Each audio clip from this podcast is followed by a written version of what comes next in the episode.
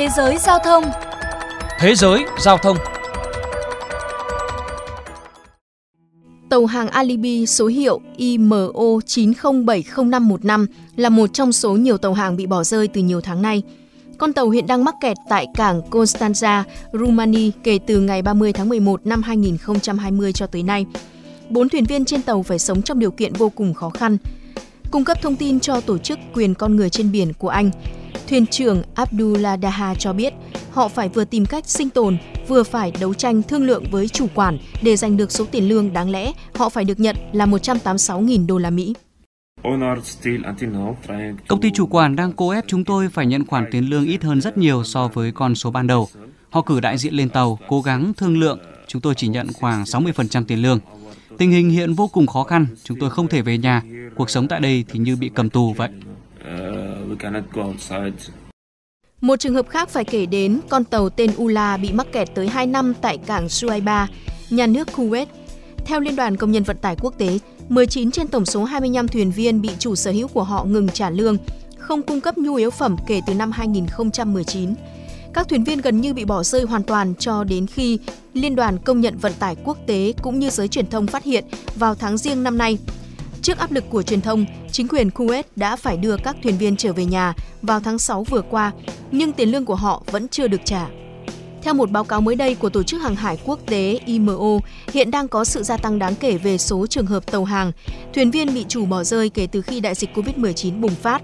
Cụ thể, IMO ghi nhận 111 trường hợp mới, trong đó 85 trường hợp trong năm 2020, gấp đôi so với năm 2019 và thêm 26 trường hợp tính tới tháng 4 năm 2021. Kể từ sau tháng 4, IMO cũng ghi nhận thêm 27 trường hợp, nhưng cho đến nay mới chỉ có thể giải quyết 46 trên tổng số đó. Ước tính của IMO cho thấy có trên 1.300 thuyền viên đang bị ảnh hưởng. Có rất nhiều nguyên nhân dẫn tới tình trạng tàu hàng bị bỏ rơi. Theo ông David Handel, chuyên gia hàng hải của Liên đoàn Công nhân Vận tải Quốc tế chia sẻ. Có rất nhiều lý do dẫn đến việc một tàu hàng bị bỏ rơi. Có thể là hành vi cố ý của các công ty để trục lợi, hoặc do công ty chủ quản phá sản dẫn đến việc con tàu bị tạm giữ bởi lực lượng chức năng hoặc chủ nợ.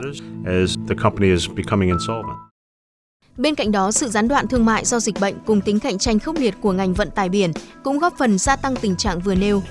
Theo công ty đầu tư Blue Alpha Capital có trụ sở tại New York, Mỹ, nhiều công ty vận tải lớn đã ghi nhận nguồn thu kỷ lục trong 3 tháng cuối năm 2020.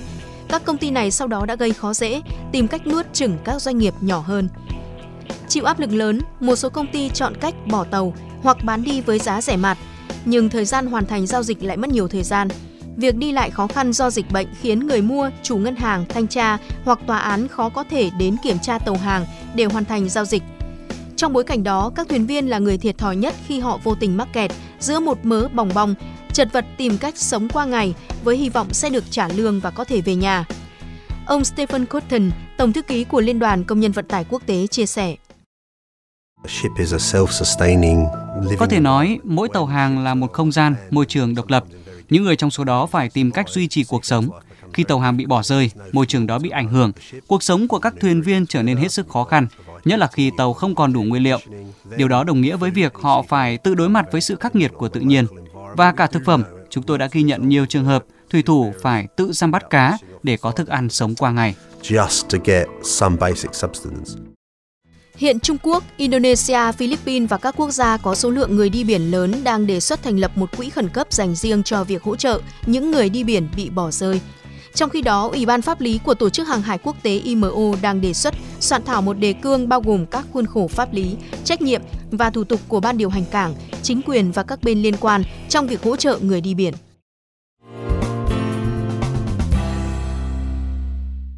Thưa các bạn, còn tại Việt Nam, do diễn biến phức tạp của dịch COVID-19, nhiều thuyền viên đang bị mắc kẹt ở nước ngoài chưa thể hồi hương. Giải đáp vấn đề này, ông Hoàng Hồng Giang, Phó Cục trưởng Cục Hàng hải Việt Nam nhận định, Thời gian qua, Bộ Giao thông Vận tải đã đề nghị Bộ Ngoại giao đưa thuyền viên vào danh sách ưu tiên được đi trên các chuyến bay giải cứu của chính phủ. Tuy nhiên, thủ tục để được di chuyển bằng máy bay gặp nhiều khó khăn. Vì thế các chủ tàu đã phải thay đổi phương án thay thế thuyền viên bằng tàu biển. Đến nay, đã có khoảng 12.000 thuyền viên được thay thế tại Việt Nam. Hiện vẫn còn một số thuyền viên có thời hạn hợp đồng quá một năm liên tục đang làm việc trên tàu biển và chưa có cơ hội thay thế. Tuy nhiên, số lượng này không nhiều. Đến đây chuyên mục Thế giới Giao thông xin được khép lại. Cảm ơn quý vị đã dành thời gian lắng nghe.